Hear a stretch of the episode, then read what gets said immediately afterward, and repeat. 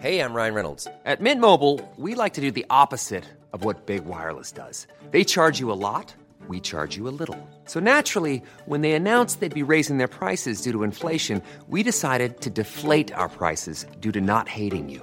That's right. We're cutting the price of Mint Unlimited from $30 a month to just $15 a month. Give it a try at mintmobile.com slash switch. $45 upfront for three months plus taxes and fees. Promo rate for new customers for limited time. Unlimited more than 40 gigabytes per month. Slows. Full terms at mintmobile.com.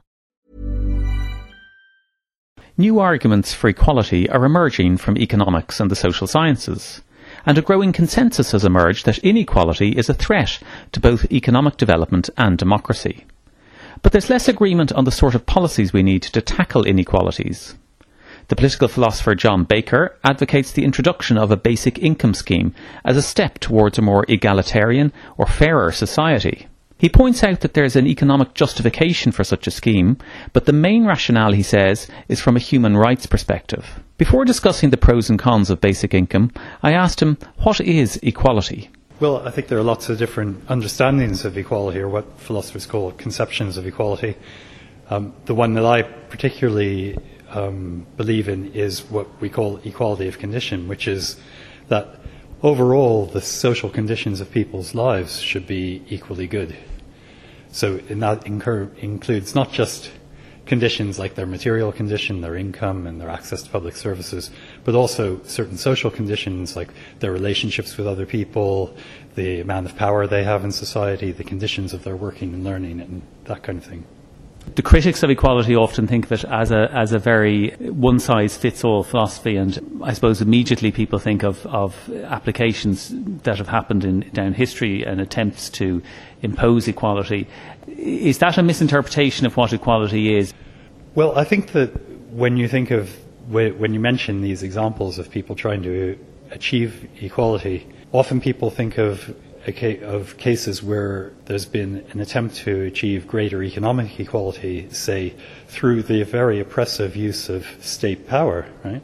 But if you think of equality in a kind of multidimensional way, so that you're, you're, you want not just equality in people's material circumstances, but also in terms of power, so you're a democrat, also in terms of respect and recognition, so you believe in diversity and accepting people in their divergent um, attachments and cultures, then you have a very different understanding about what, what the agenda is.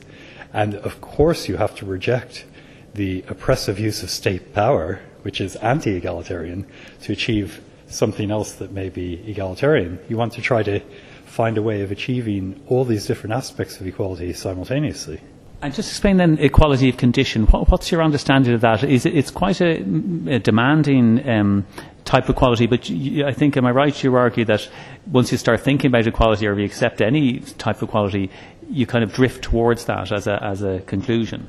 Yeah, I think, I mean, equality of condition is just a kind of shorthand for thinking about what, if you take equality seriously, you would be looking for in each of these dimensions of human life. So, if you want everyone to have the prospect of a decent life, then for sure they have to have certain material means to doing that. Right? They have to be held in respect rather than in contempt by their associates. They have to have access to the love and care of others and to some sense of fellow feeling with people and so on. So all those different aspects of human life are necessary in order to create the conditions under which people can have a decent life. And it's that kind of complex connection of all the different reasons why you might want to put in place the conditions for people having a flourishing life that leads you to these egalitarian conclusions the objections are, that often arise are, are, the practicality of this and you know how, how, maybe do you get quality of, of love for instance? How, how, do you ensure people are, are brought up maybe in a loving environment? Everyone enjoys the same sort of advantages. And um, maybe this leads into another uh, interest of yours which is basic income and sort of having equality of I suppose basic needs being satisfied. Uh, it, that's perhaps one of those those practicalities that needs to be overcome. Well I suppose the first thing I'd say about that is if you don't put those objectives on the table, then you don't even start thinking about the practical problems, right? So, of course, all of us, when we're thinking about what a good society would look like, what a good world would look like, then have to face the question of, well, you know, how can we feasibly bring that about or do as best we can at bringing that about? Right? So if you start with the idea that human beings, it's in our nature to need the love and care of others, then of course we aspire to a world in which everyone has that love and care. Now, human nature, human life being what it is, we may not be able to achieve that, but that doesn't mean that we shouldn't have it as an objective that we try to see how we can achieve. Now, one way, one reason why some people lack the love and care they need is because they grow up in circumstances of extreme poverty and deprivation, and for one reason or another, their parents and other people around them aren't able to give them the love and care they need. So there's a very strong connection between the material circumstances of people and these emotional needs that people have. suppose I'm wondering, possibly, are some of these objections to equality actually just a, a lack of ambition, if you like, that maybe the people can see the, the, the arguments and, and, accept maybe the arguments, but just the practical realities then hit people in the face and say, well, this just can't possibly happen. Well, I'd love anti egalitarians to be clear in distinguishing whether they agree with equality in principle and then think, oh, but there are practical objections, or whether they're actually anti egalitarians in principle. Um, I think most people who raise these practical objections actually don't believe in equality in the first place. If they are serious believers in equality as an ideal, well, then you've got a challenge of how can you arrange the way the world works in a way that does better from the point of view of equality than does worse as you mentioned at the outset, there are different types of equalities, and, and if you like, there are a number of people campaigning for equality of different things, whether it's equality of gender, equality of race, um, income, and so forth. Again, the critics often talk about an equality industry, an equality mindset, as a, as a, as a disparaging term, because they sort of say, well, look, how can you believe in all these equalities? Um, what's your response to that sort of criticism? And is there an inconsistency, let's say, in believing in one form of equality and not believing in another, if that's the right terminology to use? Yeah, well, I think when people talk about equality, there are two kind of broad categories of sets of distinctions. Right? So, on the one hand, when you say, well, people talk about gender equality or racial equality or ethnic equality or something like that, there you're talking about the equality and inequality between people who belong to certain different social groups. And then, for sure, some people prioritize equality in relation to sexual orientation, say, over equality in relation to ethnicity. My view would be that there's no incompatibility between seeking gender equality, equality in relation to sexual orientation, equality in relation to ethnicity, equality in relation to social class. In fact, all those equalities are consistent with each other, so that there isn't, isn't an inconsistency. But for each of us, our own personal biography might lead us to get more involved in the struggle for one of those than for another. Then, on the other hand, there's a set of distinctions that has to do with the answer to the question, what is it that you want equality of? Right?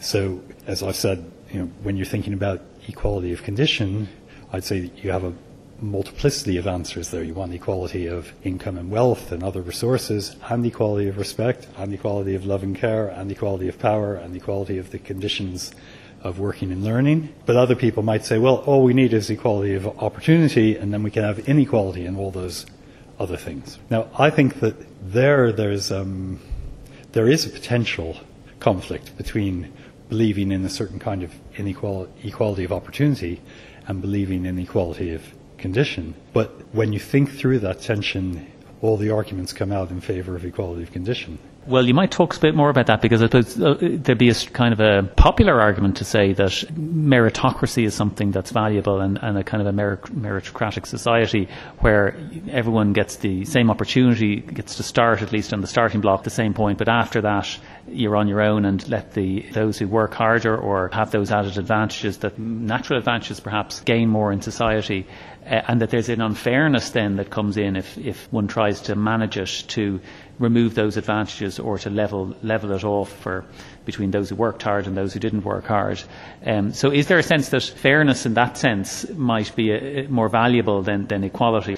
Okay, well, let's suppose that your principle is that everyone should have an equal opportunity to succeed, in this sense that people should start equally, but then they should be free to do as well as they can. Right? The very first problem that you face is that in a deeply unequal society, people aren't starting equally. So, of course, the children of people that are living in, you know, Ranelagh, Ballsbridge, Foxrock, and so on, are starting with massive advantages over the people that are living in Ballymun and Tallaght and so on. So even if you believe in that equality of opportunity principle, you have to argue in favor of a much more equal set of conditions between everyone in society in order to ensure that people can start off on an equal footing. So that's a really important problem with the idea that you can have equality of opportunity and still have massive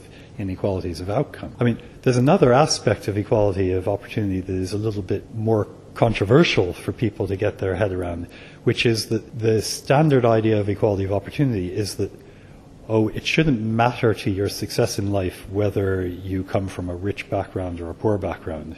But it's perfectly okay for it to matter that you're born with certain talents or that you you're born without those talents. And my question to somebody who holds that view is, you know, what distinguishes in your mind between thinking that it's unfair for people to be advantaged by their social circumstances, but it is fair for them to be advantaged by their God given talents. A lot of egalitarians say, well, you know, both of those are outside your control, so neither of those are fair. Where does basic income fit into all this, in, in your view? Because it's one thing, obviously, you've done a lot of campaigning on. Well, I think that egalitarians of many different varieties do believe that one aspect of equality is that people should have certain basic rights. A lot of those rights are embodied in documents like the Universal Declaration of Human Rights. Right?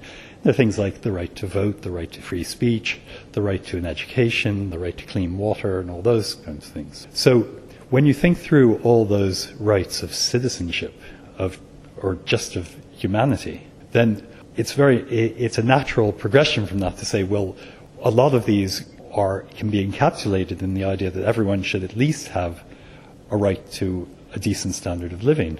And the idea of basic income is that when it comes to those aspects of your basic standard of living that rely on your having an income, everyone should have an absolute guarantee that they're going to have enough income to meet those basic needs. Now, the specific pros- proposal of basic income, which is that the best way of satisfying that is to just guarantee everyone a weekly income that is sufficient for that, is one particular way of institutionalizing that fundamental principle that everybody should have enough to live on okay, let's say I'm an anti-egalitarian and I've accepted the, the merits of that argument, and now I've hit the practicality uh, obstacle. Um, how practical is it to, to introduce a basic income scheme, or how would we go about funding it?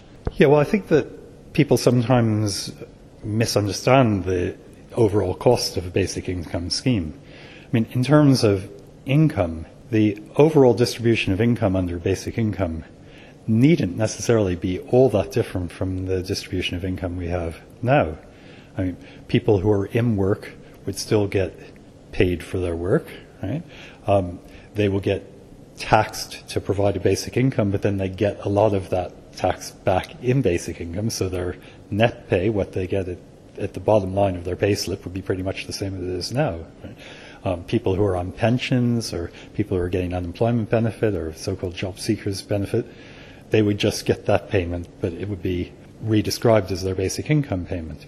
So it's really only in term, if you look at it statically, it's people who fall through the net at the moment who aren't getting any kind of support, who would get support under basic income, and that would be a bit of a net cost. The main thing about the basic income scheme is that it changes the conditions under which people get this guarantee of a basic income or a decent income. And so it gives people a lot more flexibility around the choices that they make.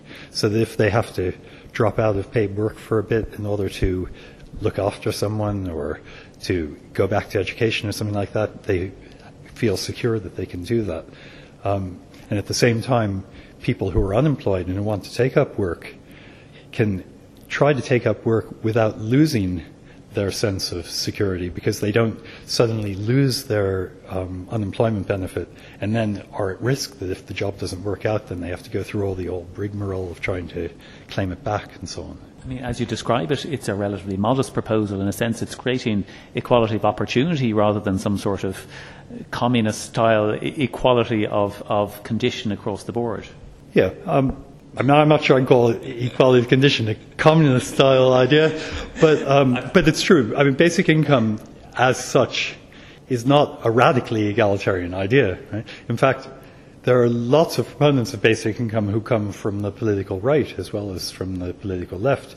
I think of it as the logical next step for anyone who believes in certain basic human rights, whether it's the right to vote, the right for an education, the right to clean water, the right to decent housing, and so on, that this is just another thing that anybody who wants to live in a civilized society should want. And then it provides a platform under which we can then fight out these um, further political issues about how much more equality we want in society, um, how much uh, inequality we, we want, whether we want a more market based or a more public based system, and so on. John Baker, thank you.